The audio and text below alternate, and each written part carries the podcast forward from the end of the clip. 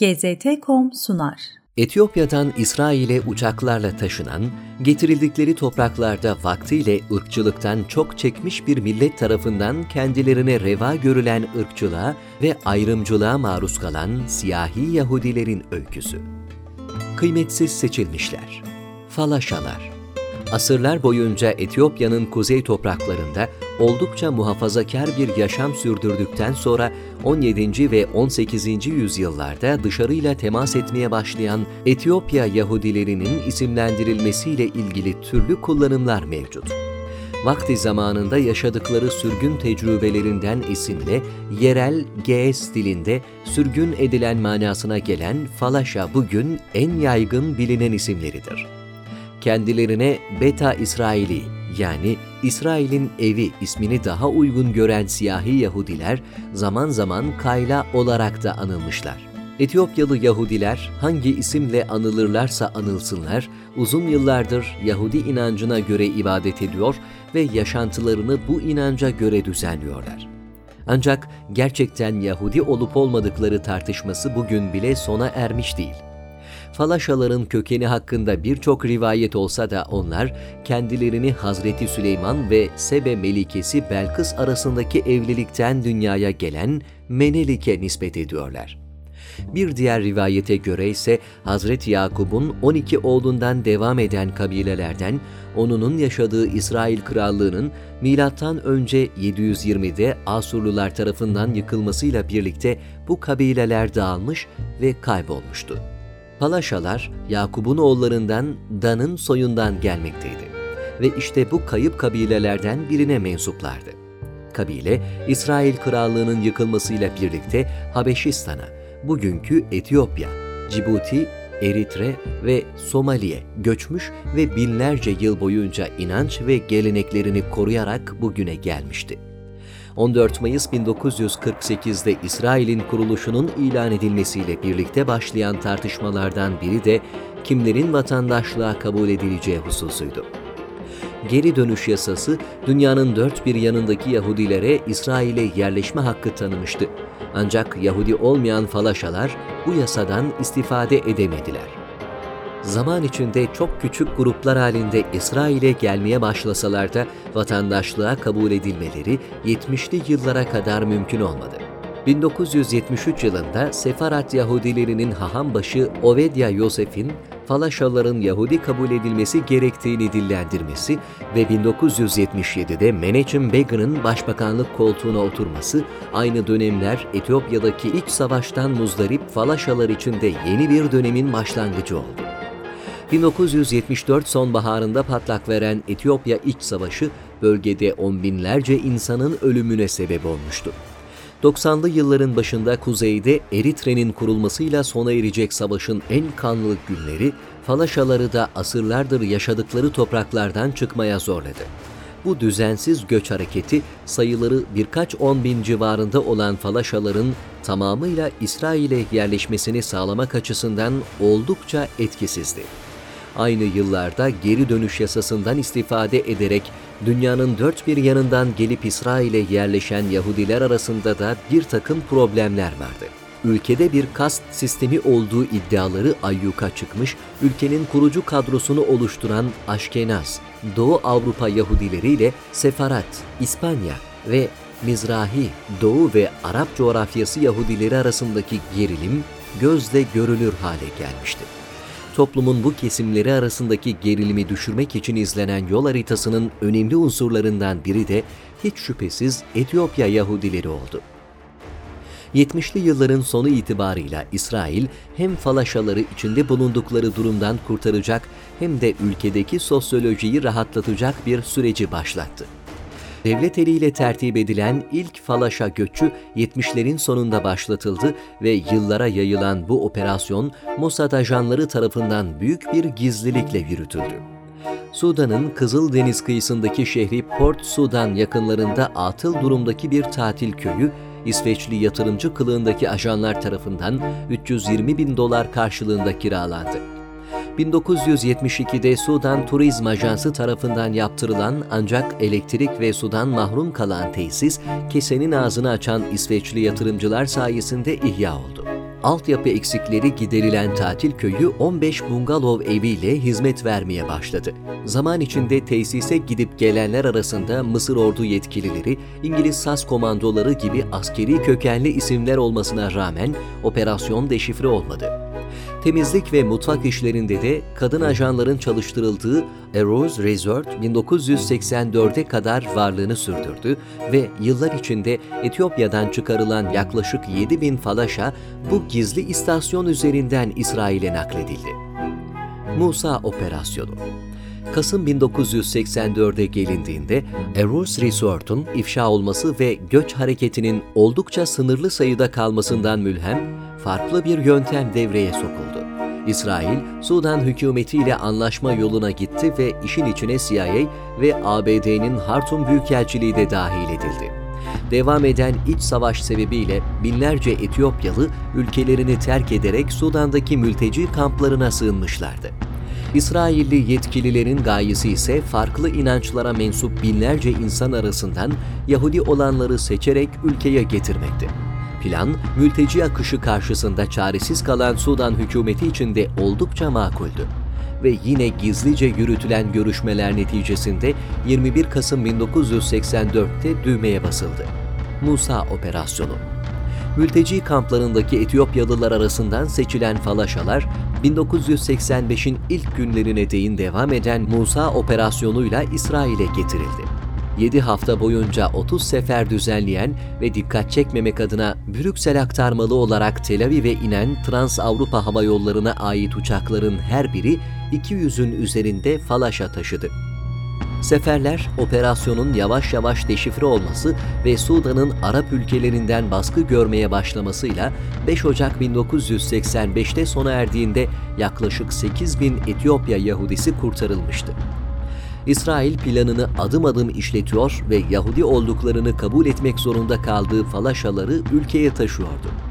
Aşkenaz, Seferat ve Mizrahi Yahudileri arasındaki adı konulmamış sınıf farkını bu yeni vatandaşları sayesinde ortadan kaldırmayı ve olası bir iç tehdidi bertaraf etmeyi hedefleyen İsrail, kısa sürede binlere varan ucuz iş gücüne sahip olmuştu. Ancak henüz yeterli sayıya ulaşılmamıştı savaştan kaçmak ve Kudüs'e kavuşarak binlerce yıllık hayallerini gerçekleştirmek hevesiyle yollara düşen falaşalar içinse işler o kadar da yolunda gitmiyordu. Çıktıkları göç yolunda binlercesi ölmüş, İsrail'e varmayı başaranlarsa ailelerinden uzak düşmüşlerdi. Muhatap oldukları devletin seküler yapısı ve bu yapının yüzyıllardır taviz vermedikleri inançlarına tehdit oluşturacağı da hiç hesap etmedikleri tehlikelerdendi. Yeşu operasyonu. Kısa süre sonra daha küçük çaplı bir operasyon için harekete geçildi. Musa operasyonuyla ülkeye getirilen falaşalar arasında bulunan çocukların büyük kısmının ailelerini de içine alan bu yeni operasyona Yeşu adı verildi. ABD Senatosu'nun 100 üyesinin tamamının imzasıyla dönemin başkanı Ronald Reagan'a iletilen bir mektup falaşaları İsrail'e taşımak için düzenlenen operasyonların devam etmesini salık veriyordu.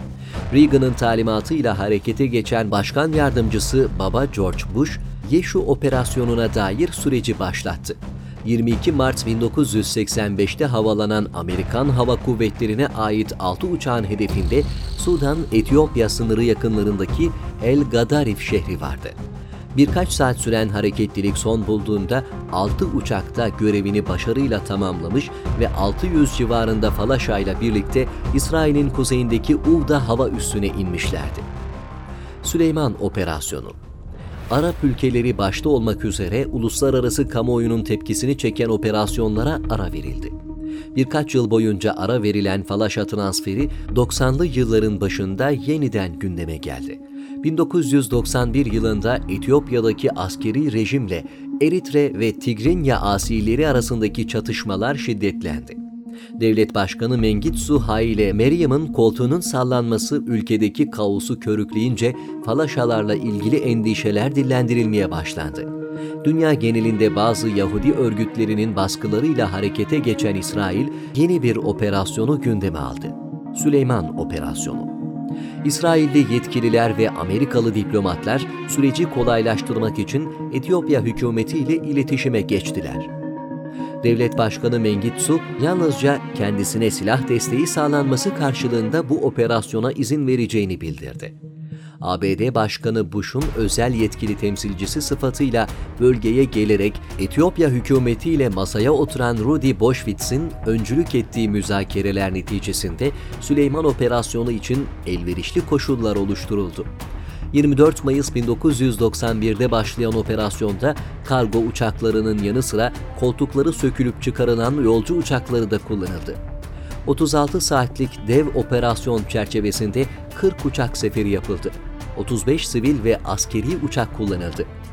Koltuklara 2-3 kişinin oturtularak uçakların kapasitesinin de son sınırına kadar kullanıldığı göç sırasında havada 5 bebek dünyaya gelirken göçmenlere uçaklarda doktor ve hemşireler eşlik etti. Süleyman operasyonu sona erdiğinde 14.325 falaşa daha arz-ı mevudlarına kavuşmuşlardı. Etiyopya Yahudileri İsrail'de 15 yıla yakın sürede Etiyopya Yahudilerinin çok büyük bir kısmı yüzlerce yıldır yaşadıkları toprakları geride bırakmış ve İsrail'e yerleşmişlerdi. Geriye kalan az sayıda Falaşa'nın da ülkeye getirilmesi sonraki bin yılın başlarını buldu. Ve 2013 yılına gelindiğinde geride yalnızca birkaç bin Falaşa kaldı. İnançları gereği Kudüs'e kavuşma hayaliyle yaşayan Falaşalar bir bakıma bu hayallerini gerçekleştirmişlerdi. İsrail ise kendi içindeki sınıf farklarını mevcut tüm sınıfların altında siyahi Yahudilerden teşkil yeni bir topluluk oluşturarak çözmüş gibi görünüyordu. İsrail'e getirilen falaşalar başıboş bırakılmadı. Öncelikli olarak kamplara yerleştirilerek İbranice öğrenmeye mecbur bırakıldılar. Yaklaşık iki yıl devam eden kamp sürecinden sonraysa başka bir zorunlu göç hikayesinin içinde buldular kendilerini. Ancak bu kez bambaşka bir roldeydiler. İsrail'in Filistin topraklarında sürdürdüğü işgal ve yağma politikalarının vücuda gelmiş hali olarak yükselen yerleşim yerleri yeni bir yuva olarak falaşalara tahsis edilmeye başlandı. İsrail yine bir taşla birkaç kuş vurmanın hesaplarını yapıyordu.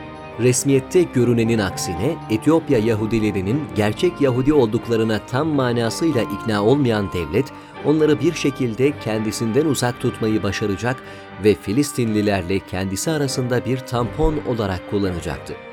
İlk kez 1996 yılında patlak veren kan skandalı, Falaşalara karşı devlet eliyle bir ayrımcılık güdüldüğünü gözler önüne serdi. Marev gazetesinin imza attığı haberler, İsrail Ulusal Kan Bankası'nın siyahi Yahudilere ait kanları çöpe attığını tüm ülkeye duyurdu. Bunun üzerine sokaklara dökülen on binlerce falaşa, HIV virüsü ambalajlı açıklamalardan tatmin olmayınca Tel Aviv'deki Başbakanlık ofisinin yolunu tuttu. İzahat isteyen isyancıların temsilcileri dönemin İsrail Başbakanı Şimon Peres'le görüşme imkanı buldu ve görüşme sonrasında Peres'in yaptığı özür açıklamasıyla sular durulsa da geçen zaman falaşalara karşı tutumu ve maruz kaldıkları aşağılanmayı pek değiştirmedi. Zira benzer bir skandal 2006 yılında yeniden yaşandı. Cenaze merasimleri, dini bayramlardaki ritüelleri, doğum yapan ya da hastalanan kadınların bir süreliğine toplumdan izole yaşamaya mecbur edilmesi ve inançları gereği genellikle su kenarlarında yaşamak istemeleri gibi daha pek çok sorun yeni yetişen nesillerin asimile olmasıyla ortadan kalkacak gibi görülüyor. Ancak gelinen noktada kendilerinden ödün vermek zorunda kaldıklarını ve Dimyat'a pirince giderken eldeki bulgurdan da olduklarını düşünen falaşaların sayısı az değildir. Günümüzde nüfusları 150 bine yaklaşan falaşalara dair problemler kanları ya da inançlarıyla sınırlı değil. İsrail'e minnet borcu olan falaşaların toplumun en alt tabakasını oluşturmasında ve beyaz Yahudilerden çok daha ucuza çalışmasında bir beis görülmüyor hiçbir zaman ilam edilmeyecek maluma göre genellikle çöpçülük, inşaat işçiliği gibi beden gücüne dayalı işlerde çalışabiliyor ve belirli standartların üstünde bir hayata sahip olamıyorlar. Yahudiliklerini ve İsrail'e bağlılıklarını ispat etmek isteyenleri içinse güvenlik gücü olarak istihdam edilmenin yolu açık. Nüfuslarının büyük kısmı işsizlikle boğuşan siyahi Yahudilerin birçoğu İsrail ordusu ya da emniyet teşkilatında görev alıyor. Falaşalar vaktiyle ırkçılıktan çok çekmiş bir millet tarafından kendilerine reva görülen tüm bu aşağılanmayı bir şekilde bastırmak ve seçilmişlerin en seçilmişi beyaz Yahudilere yaranmak gayetiyle yaşamlarını sürdürüyorlar.